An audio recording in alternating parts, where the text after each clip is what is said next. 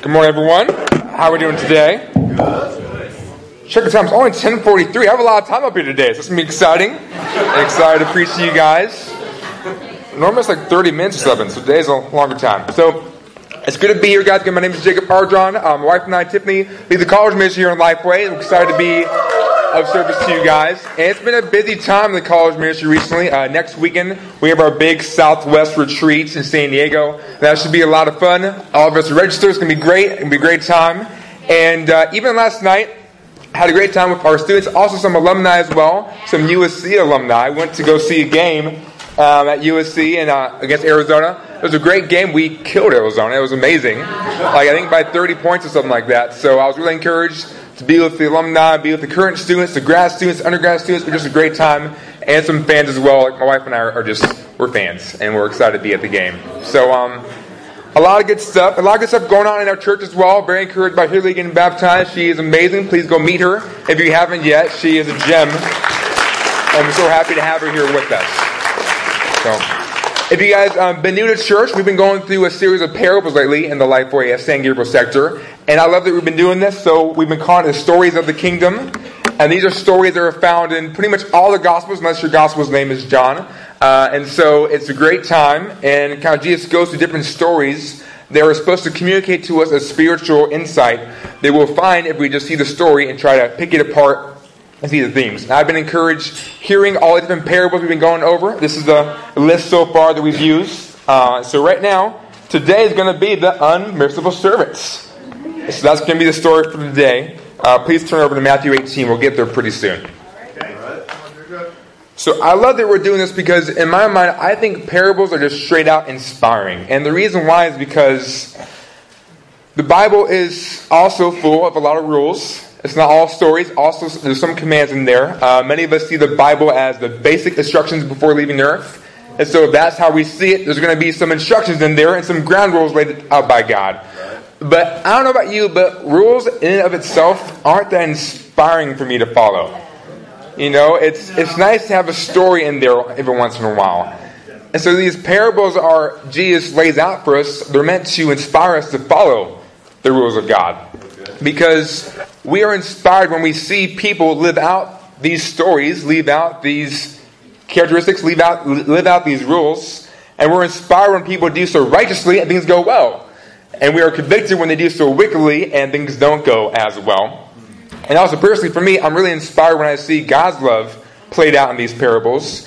And they remind me of who God really is. I'm inspired to be a better Christian, therefore. And personally, I think nothing convicts me more than when I read a parable and I see myself in the parable, and I'm not the good guy. I'm, I'm the bad guy. And uh, I bring that up because today I want us to try to put ourselves in the story. The problem with parables, though, is usually there's only a couple characters. Usually one of them is supposed to be God, and the other one's supposed to be us. And usually God looks pretty good, but we don't look as good. So there's only so many characters to choose from, right? And hopefully no one in the room is as self-righteous to say, okay, I'm the God character. So if we're not that, we only have so many options to choose from. Yeah. And this parable is about lack of forgiveness. It's about the unmerciful servants. And so hopefully we can all agree that all of us can grow in showing more mercy and love to each other. Yeah. And that it doesn't come natural for any one of us. You know, I, I really thought that I actually married who, in my mind, was the most naturally gracious person I've ever met. Because when she was dating me, I would do idiotic things as a boyfriend, and she would forgive me, in my mind, pretty easily. Wow. But even marriage has put that gift to the test. As even for my lovely wife, even it's hard for her to be to easily forgive me. Because I put that gift to the test many times being married. So if even my wife, it doesn't come naturally for her to forgive, I think all of us can work on being better people who are more merciful and more gracious. So, with that being said, let's go to Matthew 18 and let's read how we can be more merciful in our lives. Because forgiveness is hard, amen? All right, so the parable of the, the, the unmerciful servant, let's hop in here. Matthew 18, starting in verse 21. It reads Then Peter came to Jesus and asked, Lord, how many times shall I forgive my brother or sister who sins against me? Up to seven times? Jesus answered, I tell you, not seven times, but 77 times. So, it starts off, Peter, uh, the right hand apostle, is actually trying to get some brownie points with Jesus here. He's trying to impress him. Like, Lord, how gracious should I be? How merciful should I be? Up to seven times forgive a brother or sister who wrongs me? And Jesus like, no, man, 77 times. You're missing the mark here. And obviously, this is a hyperbole. It's an exaggerating statement, exaggerated statements meant to make a point. So 77 is not the golden number here, guys. Don't get out an Excel sheet and start uh, taking tallies. That's not the point. The point is that we need to forgive. Doesn't matter how many times we're wronged, we need to be people who learn how to forgive one another. And so Jesus just laid out a ground rule, and it's difficult to implement. It's hard. So thankfully for us, he gives out a story, a parable, to help inspire us to follow this really hard rule of always being forgiving. So Matthew 18, verse 23, let's launch into this story. So it says, Therefore, the kingdom of heaven is like a king who wanted to settle accounts with his servants. As he began the settlement, a man who owed him 10,000 bags of gold was brought to him.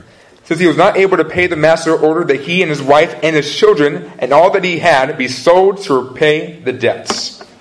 All right, so there's debate how much money this is, but many articles say that a talent is worth a million dollars. Yeah, one, one bag of gold, one talent is worth a million dollars. So, if this guy owed the king 10,000 of them, that is $10 billion. This guy owed the king. Obviously, it's another exaggeration. It's a lot of money. 10,000 bags of gold this guy owns. And so the punishment makes kind of sense. Slavery, if you owe some guy $10 billion, it makes sense you take some type of action to get it back. So, him and his whole family being sold to pay the debts. Let's read what happens next. In verse 26, at this, the servant fell on his knees before him. Be patient with me, he begged, and I will pay back everything. The servant's master took pity on him, canceled the debt, and let him go.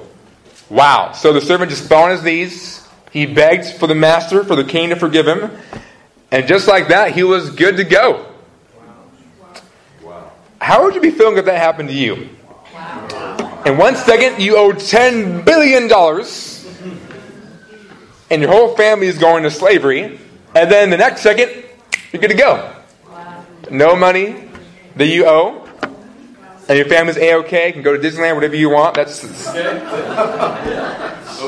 I would be feeling amazing, right? We'd all be feeling amazing. We would be celebrating and want to be the best servant ever to this king. Make him breakfast in bed, uh, do the bathrooms, whatever you got to do. It would just you'd want to be the best servant possible to repay back this king who gave you so much mercy and so much grace. That's how I would respond. That's how many of us would respond. But let's see how this servant chooses to celebrate here. So, verse 28, it says, But when that servant went out, he found one of his fellow servants who owed him a hundred silver coins. He grabbed him and began to choke him. Pay back what you owe me, he demanded. His fellow servant fell to his knees and begged him, Be patient with me, and I will pay it back. Verse 30 But he refused. Instead, he went up and had the man thrown into prison until we could pay the debts. When the other servants saw what had happened, they were outraged and went out and told the master everything that had happened. Wow, that escalated quickly here, guys. That's, that's incredibly intense. So the servant doesn't celebrate, doesn't throw a party, shows no gratitude for the great thing his master did for him. Instead, he immediately goes and chokes out another guy who owes him um, still a good amount of money. Some say it's $10,000, so it's not a billion. It's not 10 billion. It's still good. But he just got forgiven of $10 billion and chokes out the guy for 10 grand and throws him into prison. Guys, that's drastic. And that's how that servant chose to handle that situation and handle what he thought was his injustice by threatening someone, choking them out, and throwing them into jail. And the other servants see that, like, okay, wow, we need to report this guy because, you know, I borrowed this guy's donkey. I mean, I might get shot here, so let me go report this guy and go tell the king what happens. And let's see how this king responds. In verse 32, then the master called the servant in. You wicked servant, he said. I canceled all the debt of yours because you begged me to. Shouldn't you have had mercy on your fellow servants, just as I had on you? In anger, his master handed him over to the jailers to be tortured until he should pay back all he owed. So he's back on the 10 million. so the master responds harshly the way you would think the master would. He brings up the fact that it seems ludicrous, it seems insane for this servant to be so harsh and so unmerciful yeah. on his friends when the king had just showed him so much mercy. Why would you be this wicked? And he punished him for his severe wickedness. And Jesus ends the story by reminding us who this story is really for. It's for us, again, picture you in the story in verse 35 this is how my heavenly Father will treat each of, uh, each of you unless you forgive your brother or sister from your heart. And that is the parable of the unmerciful servant. And the heart of the message is what we're all thinking. Why in the world would that servant show no mercy to his fellow servants when his master showed him so much mercy? Yeah. Well, in the same way, church, why would we ever show no mercy to the people around us when God has shown so much mercy to us. The problem is, like this servant, we make a big deal about the wrongs done to us, and we don't make a big enough deal about the wrongs we have done. The other problem is that we aren't nearly as grateful as we should be for all that God has done for us. Just like the servant had no gratitude for what the master did for him. So this story actually illustrates and it shows us the two points, the two steps of how we can become a more merciful person. So, guys, here it is. Right. It's one, see yourself clearly, and number two, see God clearly. And the rest of the lesson today is going to be talking about those two points. And I hope that after today, we all feel more equipped, more encouraged to go after these two things so we can become more merciful as a church and as a body of people. Amen? Amen. So, Point number one, see yourself clearly. I've already kind of started off with that point about how it's important to see yourself in the story to make sure the story is about you.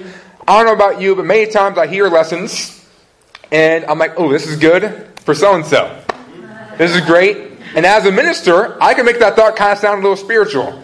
Because, like, oh, this would be a great Bible study for so and so. This would be a great midweek series for, for our, my campus ministry. And not, not all that's bad. It's good for me to gain inspiration from other people and other lessons. But I first got to let the lesson hit me. I first got to see myself clearly, and if this, if the story, if the Bible is pointing out things in my character that I need to work on.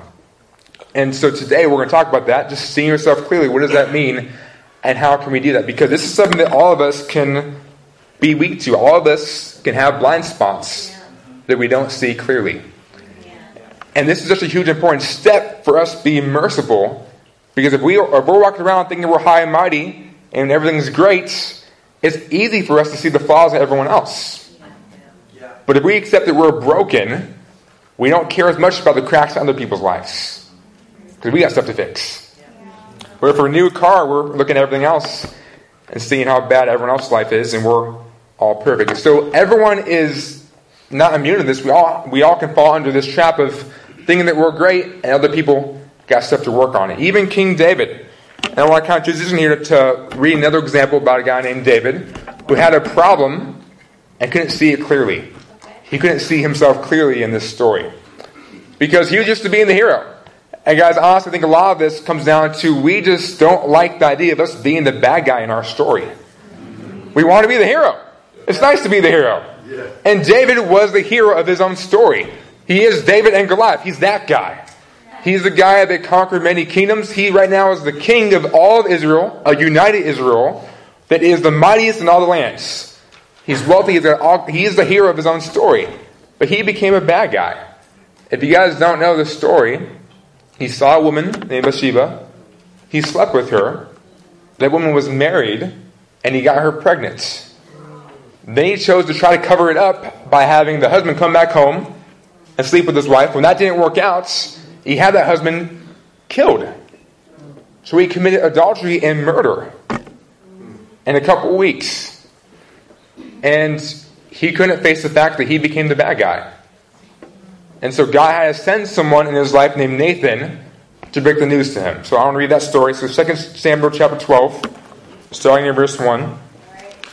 And see how Nathan helped David see himself clearly. So it reads The Lord sent Nathan to David. When he came to him, he said, There were two men in a certain town, one rich and the other poor. The rich man had a very large number of sheep and cattle, but the poor man had nothing except one little ewe lamb he had bought. He raised it and it grew up with him and his children. It shared his food, drank from his cup, and even slept in his arms. It was like a daughter to him. Now a traveler came to the rich man, but the rich man refrains from taking one of his own sheep or cattle to prepare a meal for the traveler who had come to him. Instead, he took the ewe lamb that belonged to the poor man and prepared it for the one who had come to him. So it's a pretty simple story, kind of messed up. Rich guy has a lot of sheep, a lot of cattle. Poor guy has only one, and the rich guy takes the one little small lamb from the guy he has only one and butchers it and prepares it for a visitor. So it's kind of messed up, right? Yeah. yeah. If you guys can visualize the movie, visualize the story, it sounds really wicked. And that guy clearly is the bad guy. Right. right. And the other poor man, he's the victim of the story. Let's see how David responds to this story. So, verse 5 David burned with anger against the man and said to Nathan, As surely as the Lord lives, the man who did this must die. He must pay for the lamb four times over because he did such a thing had no pity.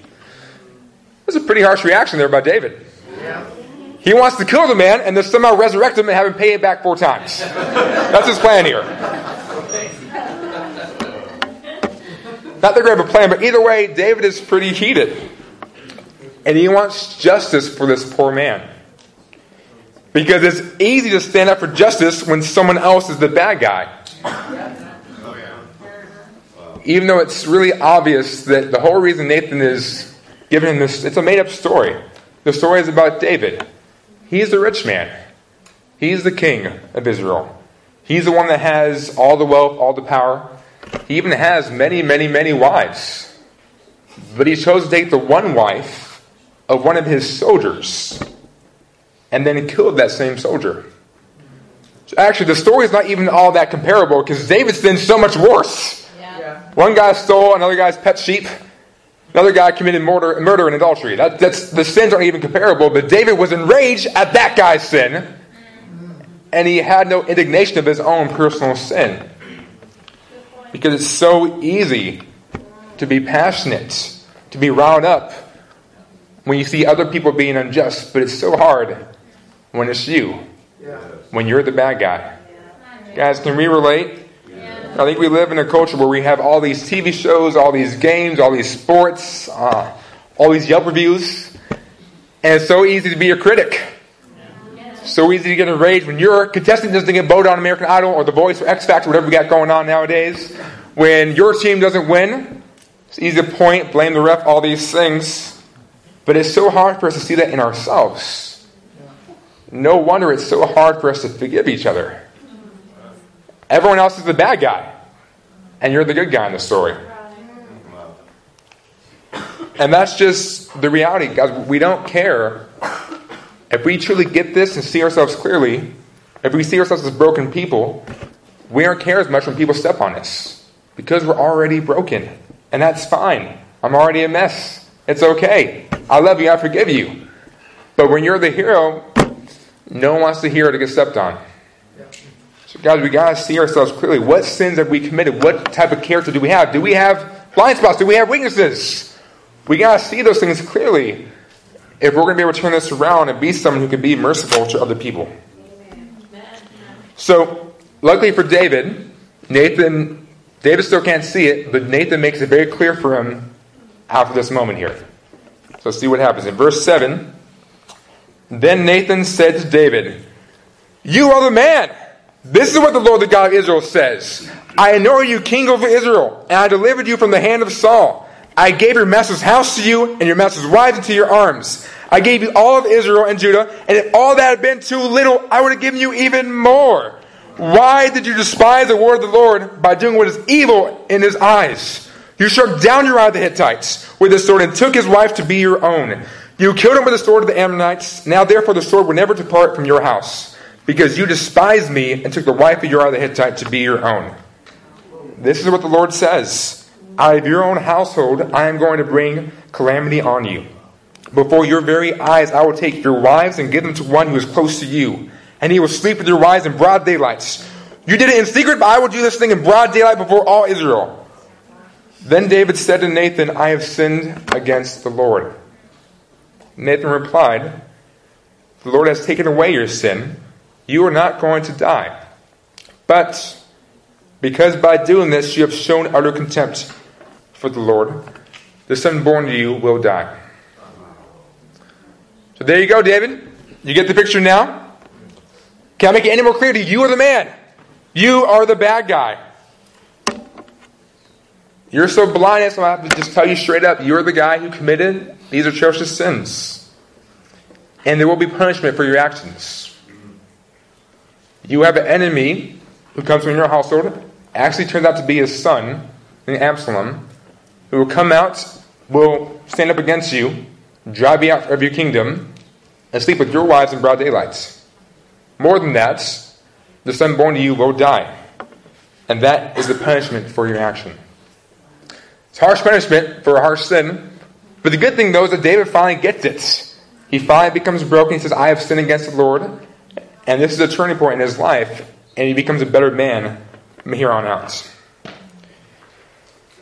And David finally gets it because someone had to break the news to him. You know, I think it's hard for a lot of us to see our own weaknesses and our own sins. I think both the parable and this story show us how important it is to have people in our lives who can come into our stories to speak the truth in love and help us see that sometimes we're the bad guy in our own stories. And I know that I need that in my life. I am a work in progress. I'm far from perfect. And I need people to help me see myself more clearly. Especially me, because in my own Jacob fantasy world, to be honest, Jacob Ardron's pretty perfect. I got a lot going on, guys. It's it's pretty nice up here in my head sometimes. You know? Just to give you guys a picture, when I was first coming to New York as a freshman at Columbia, I was in such a bad place that one of the senior college students had sit me down and said, Jacob, he rebuked me and said, Jacob, from now on, you can no longer say you're awesome. You say it way too much. Going forward, I don't want to hear it again. You sound arrogant and prideful. Let other people tell you that you're so awesome. But for now, you shut up. That's who I was freshman year in college, and that's still who I can be in my inner sin. And I was even worse in high school, guys. I'll give you guys a little story here. My dad had to constantly put me in my place and help, help me see who I truly was. One time, junior of high school, I decided to plagiarize this ginormous project. And I got caught wasn't jarred. I just copy and pasted from different articles, and uh, I think some of the words were even like not even English; they were like Latin or Greek, or so. I wouldn't know. I, would, I didn't read it, so I just copy and paste, and I just I got caught. And guys, there there was some serious punishment. I got sent to the principal's office, and I got suspended for a day, and there might have been even more punishments if I didn't just kind of change my behavior and all that. And um, keep in mind, this is my junior year. I got baptized two years earlier. I was a straight A student, honor students, the captain of the varsity football team. And me getting caught, sadly, did not humble me. The next day, I went to my in school suspension. They announced it over the intercom. Jacob Ardron reports to room 202, and that's the that's the room. That's the bad room. and man, I just I went and uh, I came in so bitter, and when I, when I walked in, I became so judgmental, just like that. Maybe like five or six other people in the room, I didn't know their names, never met them before, didn't know their story, but it didn't stop me from writing their own story in my head. those were the people who belonged in this room. Those were the potheads, those were the partiers, those were the ones who were skipping class. They were the ones failing at life, not me. I don't belong here. I'm just passing through. I spent the whole day in my hoodie, hoodie on, to myself, not talking to anyone, being incredibly judgmental, incredibly self righteous, and not learning my lesson. Wow. My dad picked me up that day, and I decided, with brilliance, to tell him all that was going on in my mind and how I was feeling that day. And um, he just let me have it. He was like, Jake, what do you mean you didn't belong there? What did you do to get there? You plagiarized. That's a big deal. People get kicked out of college for stuff like that. You messed up, you got suspended. You are no better than anyone else in that room. That room is where you belong that day. And I saw myself clearly. And I got it for that day. And I'm very grateful that my dad was able to speak the truth from love to me. And, church, in many ways, I'm still the same guy. I'm still the same high school teenager with the Jacob Armstrong fancy world saying that I'm so awesome, I'm so awesome. And what's sad is now I bring that stuff into my marriage, and it, it does not help me be a forgiving husband. I make a big deal my wife wrongs me, and I can laugh, smirk, and shrug off the wrongs I do to her. And so I'm so grateful to have men in my life like Jose Rodriguez who can help me on my marriage and call me out to be a better husband. Not just being a husband, but call me out to be a better leader. Because I'm not some all star campus minister right now. I have a lot to work on. Marty, I'm grateful for you for our breakfasts sometimes. You get to call me out and uh, help coach me up how to be a better minister and a better man, a better husband. Amen. And even students, when you guys are bold enough and courageous enough, I'm looking after you guys to, to challenge me. Guys, I'm grateful because I need that. Amen. It's hard for me to see myself clearly sometimes.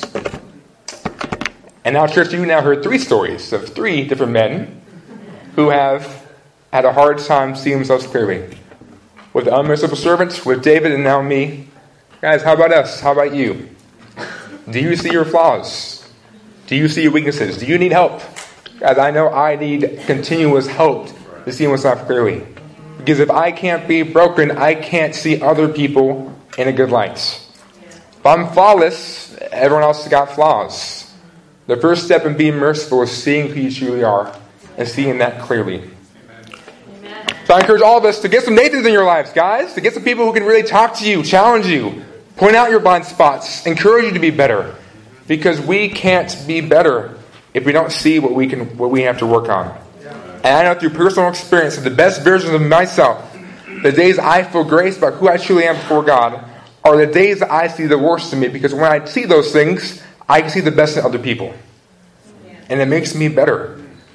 And it also helps me be grateful that God still loves me in spite of my sin. And that leads to the second point, which is really important. After we see ourselves clearly, we gotta see God clearly. And that's huge. That's really important. Because if we don't take that second step, we're just in a pity party. We're just sad and we're just about all of our sin, all of our mess ups, and we're just discouraged all the time. We gotta see that God still loves us in spite of those things. And that's how we become forgiving and become merciful. So Psalms 51 the good thing is David saw that even with all this sin in his face, he still was able to see God through those things. Psalms 51 is an amazing psalm because during that psalm, it was right after Nathan confronted him.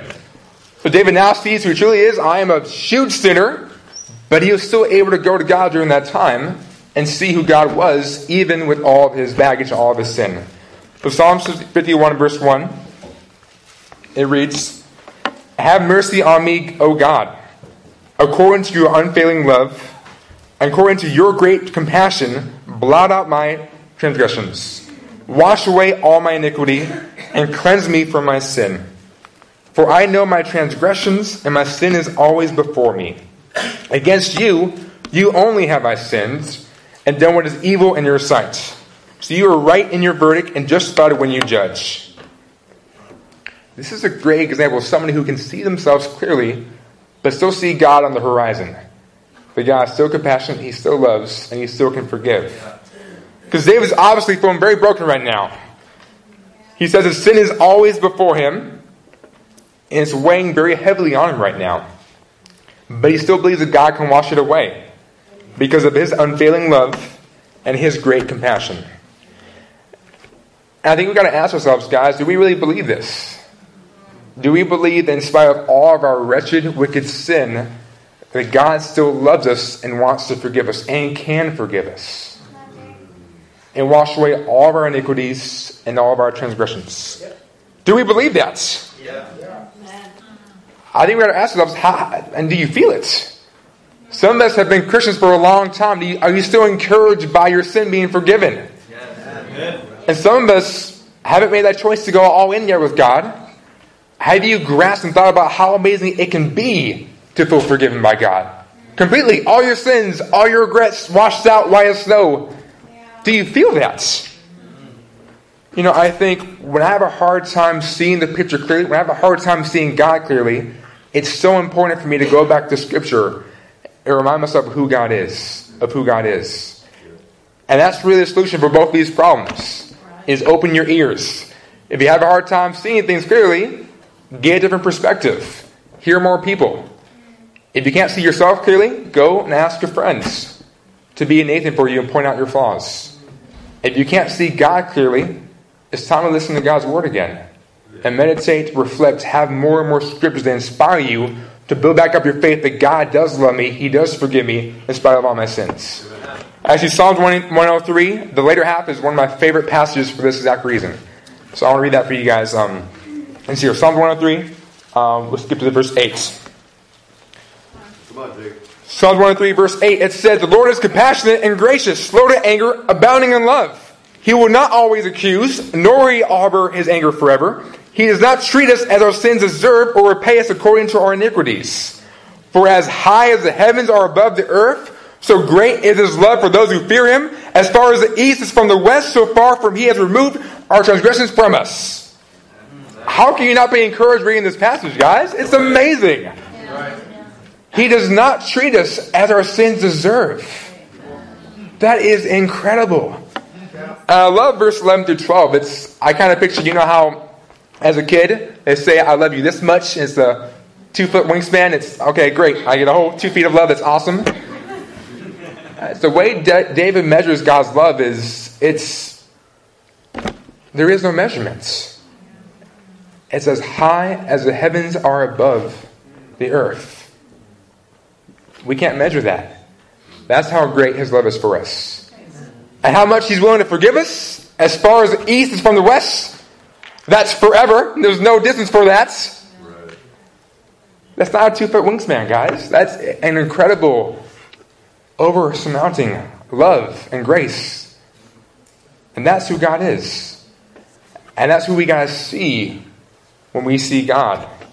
We got to see ourselves clearly and then see God clearly for who He is. That He wants to forgive and He can forgive as far as the east is from the west. You know, what's cool is that David, we don't, the unmerciful servant never gets it. He just stays the unmerciful servant. But David gets this concept here. And it's amazing to read his story and see how he becomes more gracious by first seeing himself clearly and then seeing God clearly. For time's sake, we, won't read this story, but in 2 Samuel chapter 16, you guys read this down if you guys are taking notes. 2 Samuel chapter 16, he has an encounter where, it, where David shows how much he has changed, how he's become a merciful and gracious king because of what's happened in his life. What happens is that his son Absalom rises up, drives him out from his kingdom, and David is running for his life. But as David flees, he's being followed by a guy named Shimei. And in 2 Samuel 16, Shimei starts to throw rocks at him kick dirt in his face, and curse him. says, You murderer and you scoundrel, get away from here. That's a good way to die. he's insulting and cursing a king.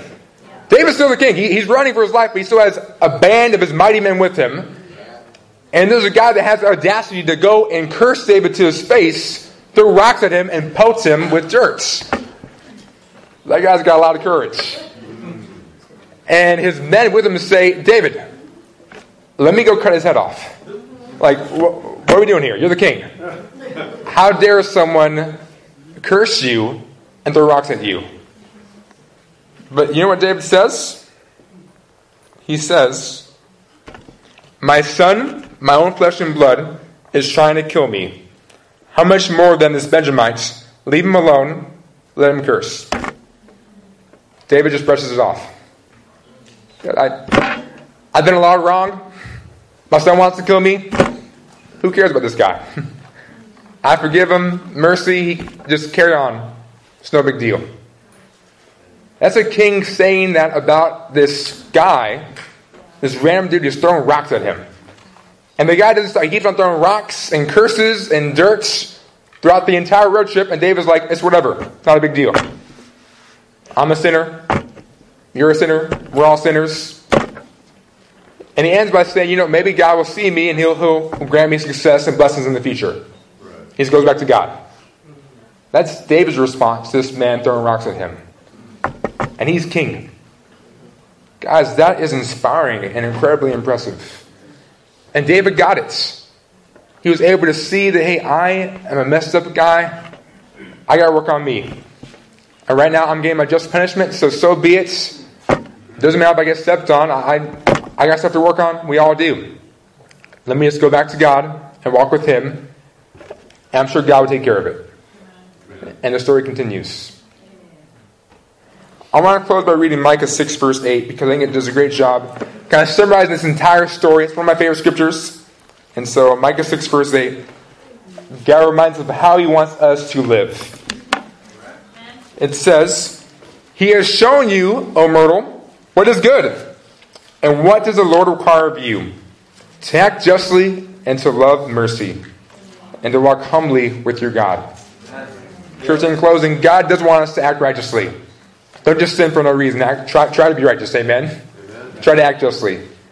But when you do mess up, realize that, hey, I messed up. In this moment, I'm the bad guy. And there's other bad guys. We're all bad guys at some points in our life. No one's story is perfect. So in those moments, let me love mercy. Let me love giving out to those who wrong me. And let me love accepting it when I wrong God and other people. Let me try to act righteously. But when mess ups happen, let me love mercy for myself and for others. And let me continue going back to God, who loves me, is going to forgive me, and walk humbly with Him all my life. Amen. Church, let's strive to be this man. Let's strive to be this woman who can see ourselves clearly, and see God clearly, and choose to be merciful servants of God, not unmerciful. Right. Amen. Amen. Love you guys. You guys have a great day. You're dismissed.